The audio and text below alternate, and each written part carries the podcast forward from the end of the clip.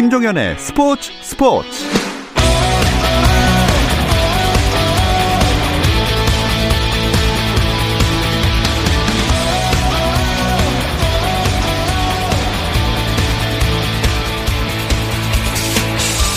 스포츠가 있는 저녁 어떠신가요? 아나운서 김종현입니다. 지난 7월에 스포츠 스포츠가 준비했던 특별 초대석 나는 국가대표다 기억하십니까? 이 올림픽은 연기됐지만 올림픽을 향한 꿈과 노력은 흔들림 없는 국가대표 선수들의 이야기를 들으면서 감동했던 시간이었습니다. 그래서 국가대표 이야기를 한 번 더 준비했습니다. 태극마크의 무게감을 내려놓고 이젠 은퇴 후 제2의 삶을 사는 우리 국가대표들의 이야기를 들어보려고 합니다. KBS 일라디오 스포츠 스포츠 특별 초대석 나는 국가대표였다. 첫 주인공 잠시 후 만나보겠습니다.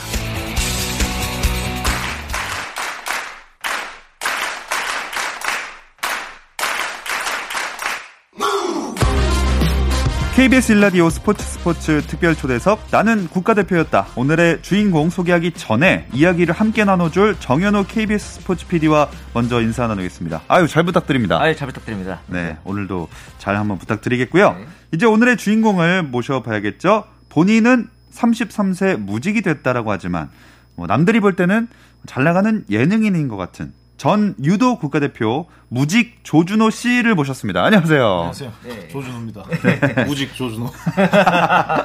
무슨 그 호, 호 같네요. 네, 네. 그러니까요. 그 어떻게 선수라고 호칭을 붙이는 게 아직도 편하신가요?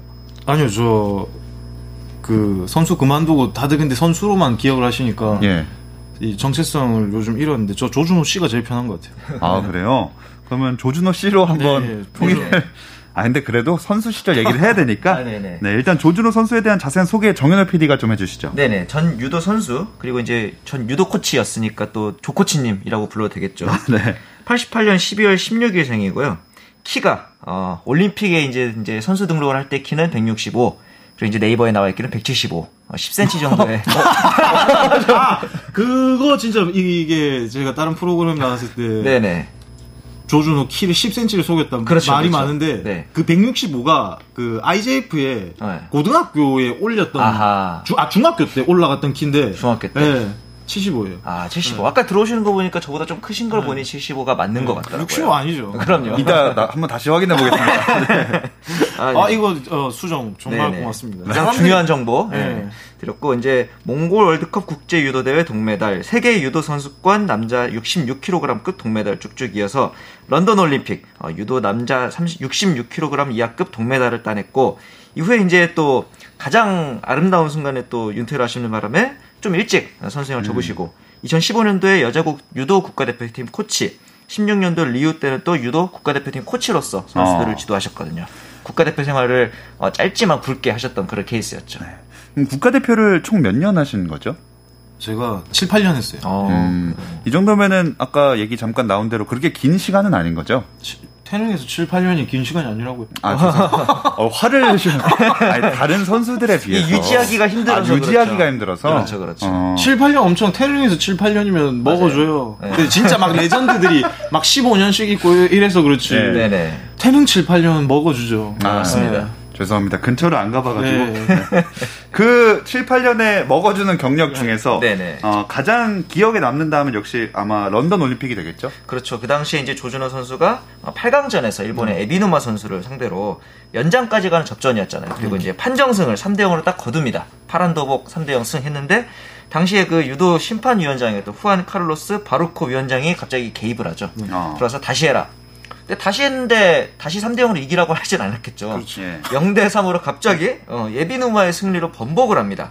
그래놓고 이제 하는 얘기가 어, 유도 정신을 지키기 위해서 판정을 번복했다 뭐 이런 얘기를 하더라고요. 음. 뭐 유도 정신을 지키기 위해서 판정을 번복한다는 얘기는 제가 이때 이후로 전무후무로 들어본 적이 없어서 정말 저도 보면서 굉장히 당황했던 그런 기억이 납니다. 이때 기억나시죠 당연히? 네 그렇죠. 소집을 딱 시킬 때 네. 그 심판위원장이 소집을 시킬 때 야. 뭔가 일이 나긴 나겠구나. 내가 좋은 쪽으로 끝나지 않겠구나. 음. 그때 그 딱 느낌이 들었죠. 음. 어. 참참 이런 올림픽 같은 곳에서 판정 번복되는 게 네. 사실 진짜 사실 있어서는 안 되는 그런 거 아닌가요? 당시 판정이 뭐 3대 1이나 3대 2다. 그러면은 뭐 지금 이해가 되는데 네. 이 도복색을 처음에 헷갈리지 않고서야 그런 음. 일이 있다는 거는 그러니까 우리로 따지면은 수능을 4년 동안 준비했어요. 그래 가지고 네. 딱 쳤는데 아, 갑자기 수능 4년이면 먹어 주죠. 그렇죠. 심지어 서울대 붙었는데 그렇죠. 네. 수능 정신을 위해 네. 갑자기 오답 처리시키는 네.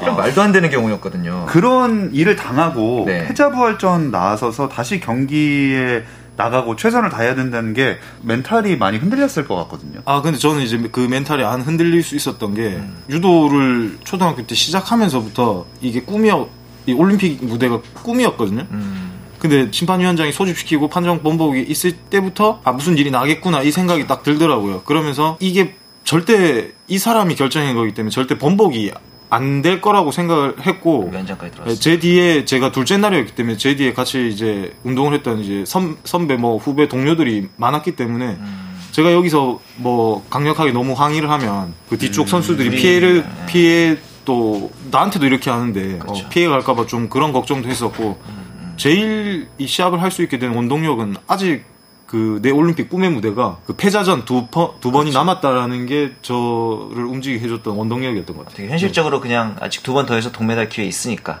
동메달 따야겠다는 생각이 아니고 음, 음. 아직 내 꿈의 무대 나 두 번이나 음. 더 시합을 뛸 수 있어 이 생각이 아. 행복했었어요. 어. 행복했었기 때문에 움직일 수 있었던 것 같아요. 어. 진짜 좀 긍정적이신가 봐요. 태릉에 처음 들어갔을 때 배운 게 긍정적이지 않으면 여기서 버틸 수가 없다라는 아. 걸 이제 깨달았었는데 그 지옥 훈련을 네 굉장히 긍정적으로 생각이 됐었던 것 같아요. 그리고 음. 그때 이제 당시에 런던 올림픽 그 장성호 코치님이 음, 음.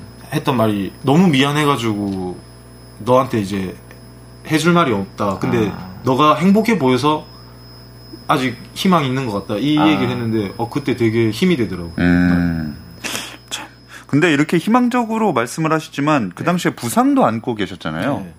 그 당시에 그 8강전 경기 중이었죠. 그 업어치기 동작에서 팔꿈치 인대가 당시에 네. 예, 끊어지고 그래서 이제 그 테이프로 인대를 이제 고정시키는 관절을 고정하고 경기를 하셨잖아요. 그러면서 나마 아까 말했던 그 행복한 무대 두 경기 음. 패자부활전하고 동메달 결정전이 인대가 끊어진 상태로 했잖아요. 사실 네. 올림픽이란 무대는 정상적인 몸 상태에서도 이기기 힘든 경기인데 어, 인대가 끊어졌는데 두 경기를 이겼더라고요. 보면서 좀 어, 대단한 정신력과 또 실력이다 음. 그런 생각이 또 들었는데 그 당시에 어떻게 좀 기억이 나시는지. 아 이게 근데 이 제정신력이 아니고요. 네.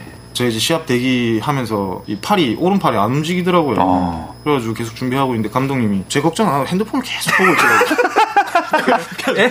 시, 실시간으로 한국 반응을 계속 보고 그 다음에 이 아, 해가지고 어떻게 댓글 이런 거. 예, 예, 그 그러니까 정보 수집을 해가지고 아. 이 국제유도 연맹 측이랑 올림픽 위원회 측에 이제 클레임 걸려고 이제 준비를 아, 하시면서 아, 그 이제 실시간 댓글을 이제 봤는데 국민, 온 국민들이 이제 분노를 해주잖아요. 맞아요. 무, 감독님 본인도 이제 분노했고 저 빼고 다 분노를 했거든요. 저도 그때 보면서 네. 분노했으니까요. 네. 그러면서 무조건 동메달 따야 된다 이렇게 아. 얘기를 하더라고 요 그래가지고 패자전 첫 상대가 이제 영국 선수였는데.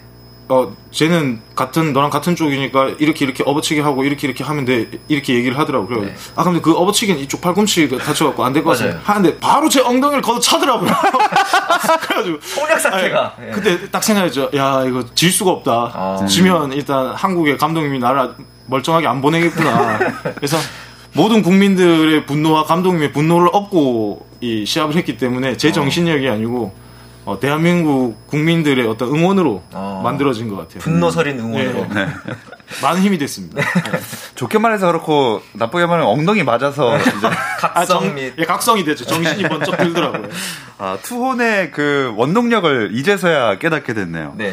어, 그렇게 동메달을 따내고 인터뷰를 하다가 그 할머니께서 돌아가셨다는 소식을 그것도 취재진으로부터 전해 들었다고 알고 있거든요. 네, 네, 그때 그랬었죠. 예. 어. 아, 저는 다른 선수를 착각한 줄 아. 아, 알고 이제 부모님이 이제 왔었는데 음.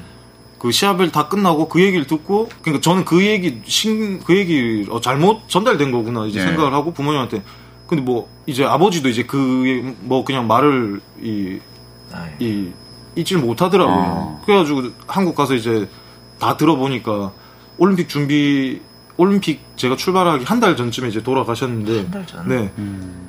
올림픽이 지장이 생길까봐 가족들이 다 이걸 숨겼더라고요. 아. 네, 그래가지고 그때 그렇게 전해 들었었죠. 참, 그, 뒤늦게 전에 들으시고 가슴도 많이 아프셨을 것 같은데. 네. 유도 가족이시잖아요. 네네. 네. 아, 동생들도 이제 유도를 하고 그러다 보면은 이 조준호 선수가 잘 되는 날은 또 동생들이 안 될 수도 있고 이러다 보니까 음.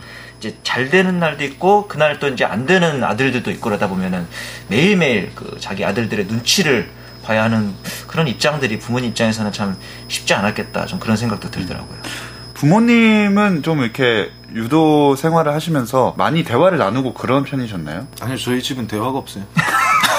저기 부산 밥 먹자 집안이어가지고 네. 예. 밥 먹자 치아라 말고 대화가 좀 없어요. 다 드시면 치우시고. 예. 그래도 뭔가 성적을 내거나 이랬을 때 대견해 하시던 그런 장면이라도 기억나는 거 있으신가요? 아니 지금 이제 은퇴하고 지도 네. 생활하면서 돌이켜 봤을 때 저희 부모님이 진짜 대단했었던 거는 저희는 특히 또 쌍둥이잖아요. 맞아요. 많은 사람들이 굉장히 비교를 많이 하고 특히 이제 어 중고등학교 때 동 쌍둥이인데 제가 형인데 이제 맞아요. 동생이 잘했을 때 뭐 사람들이 야 뭐 형만 아우가 없다던데 니네는 아우가 더 낫다 뭐 이런 얘기 들으면서 굉장히 이제 좀 상처가 될 수가 있었는데 부모님이 한 명이 잘하면 절대 칭찬을 안 해요. 아, 둘 다한테 수고했다라고만 얘기하고 둘 다 이제 좋은 성적을 냈을 때는 어, 오늘은 둘 다 잘했네 딱 요 정도까지만 했는데 그런 어떤 부모님이 성적에 이 차별을 안 뒀던 것. 그러니까 이게 잘하고 있으면은 칭찬 마음속에서 그냥 본능적으로 나올 법도 네네. 한데 이제 동생 눈치, 형 눈치 이런 것 때문에. 네, 그래가지고 이 굉장히 공평한 어떤 교육을 주셔가지고 음, 음. 저는 그게 가장 이 고마웠던 것 같아요. 그래 그렇기 때문에 동생이랑도 아직 사이 좋게 지낼 수 있었던 것 같아요. 음. 같이 운동하는 쌍둥이 중에서 사이 안 좋은 쌍둥이 진짜 많거든요. 아, 그래요? 제가 보는 쌍둥이 같이 태권도를 하는데 음. 자매인데. 음. 그 언니는 아 동생이 너무 좋아가지고 못 때리는데 동생은 그 언니에 대한 어떤 이 시기와 질투가 있는 거예요. 겨루기 할 때. 네, 부, 부모님은 또 언니나 장남한테 잘해주잖아요. 맞아요. 그게 좀 한이 돼가지고 음... 언니는 이제 발차기 못 하는데 막 동생은 막 상담 바로 때려버리고 그런 거를 이제 태릉에서 많이 보고 아, 이렇게 하면서 야 이 참 형제끼리 사이 좋은 게 진짜 큰 복이구나. 음. 태릉 자매 태권도 선수 하면 이게 폭이 확 좁혀질 것 같은데. 아, 많아요. 쌍둥이가 의외로 많아요. 아, 그래요? 아, 그래요? 어. 이게 특히 그리고 태권도라든지 유도라든지 파트너십 네. 운동은 이 쌍둥이들이 잘하는 경우가 굉장히 많아요. 아, 같이 연습할 상대가 네, 항상 있으니까. 항상 있습니다. 아, 맞네. 저도 쌍둥이가 아니었으면 저는 올림픽 절대 이 올림픽도 못 갔고 어. 메달도 못 탔을 것 같아요. 제가 만약 쌍둥이가 아니었으면. 어. 네. 같이 연습하고 이러면서 더 실력 네네. 성장하고 이런 게 다른 있어요. 선수들보다 훨씬 유리한 위치에 있는 거예요. 음. 뭐 잠깐 하고 싶을 때도 바로 옆에 있으니까. 맞아요, 맞아요. 네. 그러면은 더 선수 생활 하시지 왜 한 번 더 올림픽에서 볼 수 있을 줄 알았는데 일찍 은퇴를 하셨을까요? 아, 그 올림픽 이제 12년도에 네. 올림픽 시상대 딱 섰는데 그 올림픽 경기를 하면서 제가 유도에 눈을 딱 떴거든요. 네. 근데 눈을 조금만 딱 떴었으면 아, 희망적으로 다음번엔 금메달이 하고 운동할 음. 수 있었는데 눈을 너무 많이 떠가지고 제 한계까지 이제 음... 보이더라고요. 아. 그러면서 이 자리 제일 낮은 자리 시상대 그렇지. 제일 낮은 자리에 서기까지도 죽을 만큼 해서 왔는데 이만큼 다시 할 용기도 안 생길 뿐더러 음. 내 자신의 어떤 유도 조준호라는 조준호의 유도라는 이 한계가 딱 보여가지고 어. 여기까지 해야겠다. 어. 네, 그 생각이 딱 들더라고요. 좀 눈을 좀 적게 떴어요. 네, 적게 떴었어야 되는데 이 능력은 안 되는데 개안만 음. 크게 해가지고. 어. 네. 개한. 어, 진짜 오랜만에 들어본다. 뭘 들었나 지금 그랬습니다. 어, 그러면 이제 그 뜨신 눈으로 지도자 생활 들어가신 건가요? 예, 예, 그렇죠. 음. 이제 그런 게 다 보이니까 지도자 생활이 더 재밌을 것 같더라고요. 어. 음. 선수랑 지도자는 어떻게 다른가요? 태릉에서 이제 코치 처음 생활하면서 느낀 게 선수랑 같이 호흡하지 않으면 같이 힘들지 않으면 절대 성적이 안 나오는구나 느꼈어요. 아. 제가 되게 쉽게 생각하고 와 지도자는 탱자 탱자 놀다가 호, 호강만 불면 되는 줄 알았어요. 그런 모습을 많이 보셨나요? 생각 못해. 그 저희는 이 정신없이 뛰고 맞아요. 그 쇳덩이 들고 네. 사람 던지고 이러면서 이 지도자들의 어떤 고충을 몰랐던 거죠. 네. 우리만 힘든 줄 알고 맞아요. 지도자는 호강만 삑삑 호강만 불면 되는 줄 알았는데 그게 아니더라고요. 어. 네. 다 같이 고생해서 이 어떤 작품을 만드는 그런 거더라고요. 음. 네. 그런 경험을 바탕으로 지금 유도 교실도 운영하고 계시잖아요. 예, 그렇죠. 어떻게 좀 운영 잘 되고 있습니까? 아, 근데 이제 제가 이렇게 지도자로 빠지면서 오픈은 제가 했는데 지금 실질적으로 동생이 하고 있어가지고. 아, 아 그쪽 예체능에 네. 나왔었던 네, 네. 조준현 선수가. 네네. 네. 이 쌍둥이 동생이 하고 있는데 지금 코로나 때문에 너무 너무 힘들어가지고. 어. 지금 대한민국에 안 힘든 사람이 없더라고요. 맞습니다. 근데 네. 특히 체육 종사자들이 그쵸. 특히 또 너무 많이 또 실내 시설이 그러면은 또 네. 거기다 이 파트너십 운동이어가지고 아.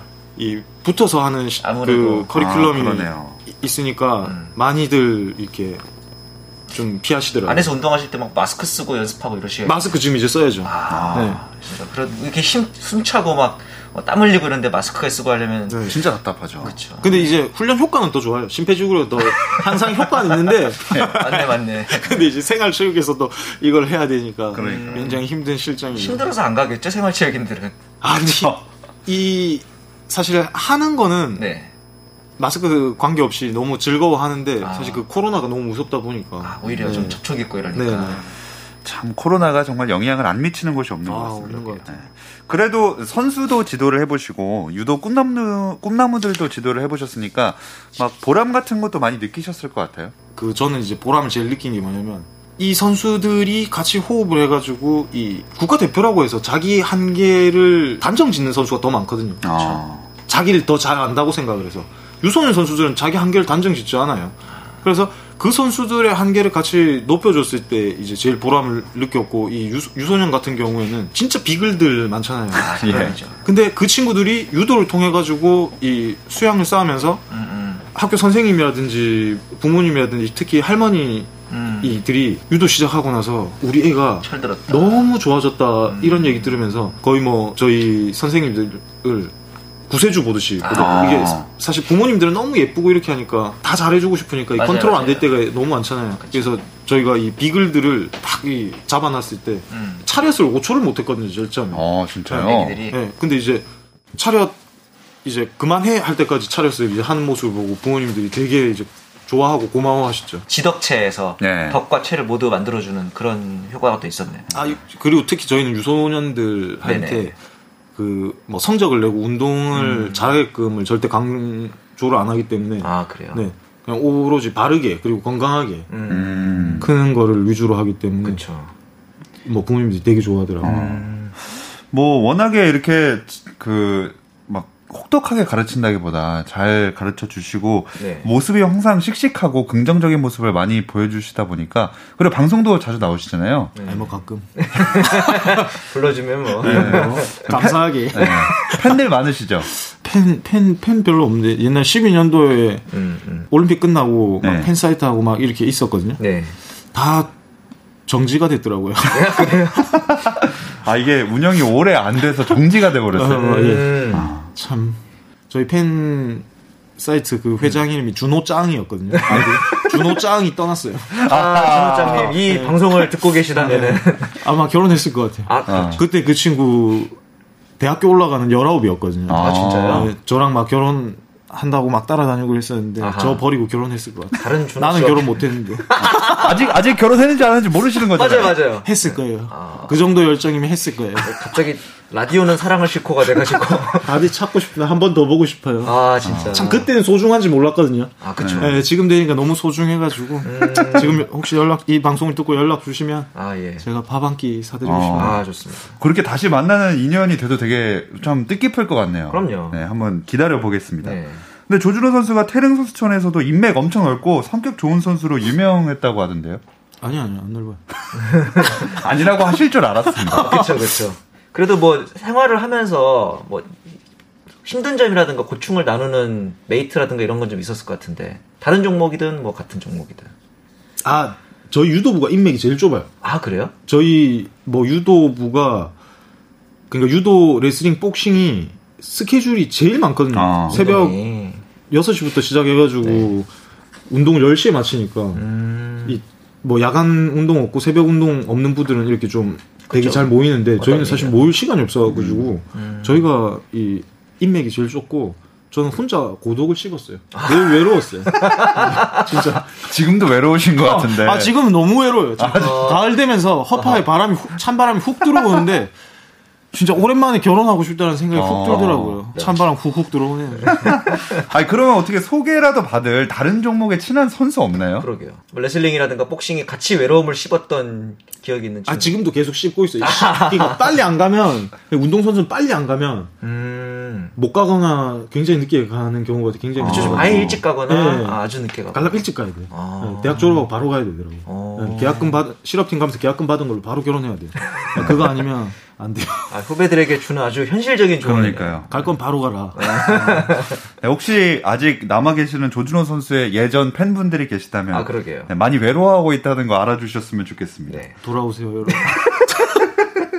아니 그래서 외로워서 인문학 공부도 하시는 건가요? 어.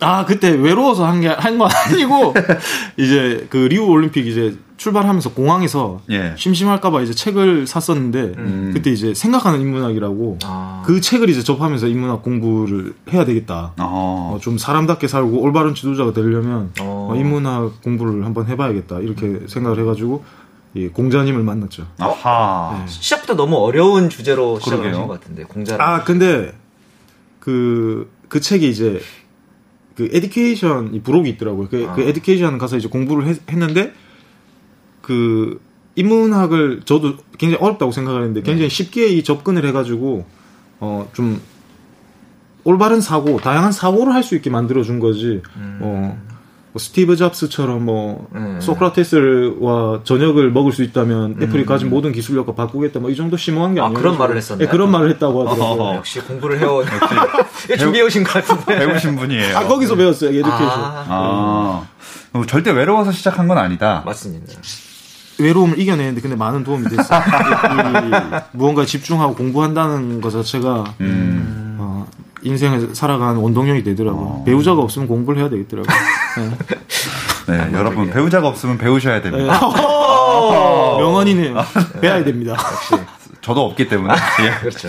그럼 서, 선수 생활이나 지도자 생활에도 많은 도움이 됐나요? 어, 많이 진짜 많이 도움이 됐어요. 어. 특히 그, 그 여자 대표팀 이제 코치를 갈때이 여자 선수들의 마음을 이해하는 게 진짜 도움이 많이 됐어요. 쉽지 않죠. 네. 그래가지고 음. 여자 대표팀이 제가 들어가기 전까지 성적이 정말 안 났었거든요. 음. 근데 제가 들어가고 나서 이 굉장히 성적이 잘 나고 어, 남자 대, 남자 대표팀보다 성적을 잘 낼 때가 있었는데 제가 들어가서 사실 기술을 가리키고 한 거는 하나 거의 없거든요. 음. 뭐더 좋은 선생님도 있었고 더 좋은 기술을 가리키는 뭐 위에 지도자들도 있었는데 근데 이 친구들 그냥 얘기만 들어줬을 뿐인데 이 친구들은 음. 그러니까 뭔가 여자다 보니까 많이 두려워하고 그쵸. 내가 여기서 지면 내 인생이 끝나는 거 아닌가 나는 막다른 골목에 있는 거 아닌가 벼랑 끝에 있는 거 아닌가 이런 거를 제가 되게 많이 좀 심적으로 이 보듬어 줬는데 음. 그때부터 성적이 나더라고요. 그러니까 이 음. 친구들이 원래 안 되는 친구들이 아니고 뭔가 이 제약이 있어서 실력을 발휘를 못했던 친구들이었죠. 걱정도 많고. 네, 네. 근데 이 공자님을 만나면서 공자님의 힘으로 제가 많은 도움이 되더라고요. 꼭 포교를 나오시고. 네. 유교를 믿어야 하나. 아, 저도 공부를 갑자기 시작해야 될 것 같습니다. 그러게 말이에요. 네. 그리고 저희가 이렇게 모신 이유 중에 또 하나가 은퇴랑 관련한 얘기를 좀 해보려고 했었는데요. 네.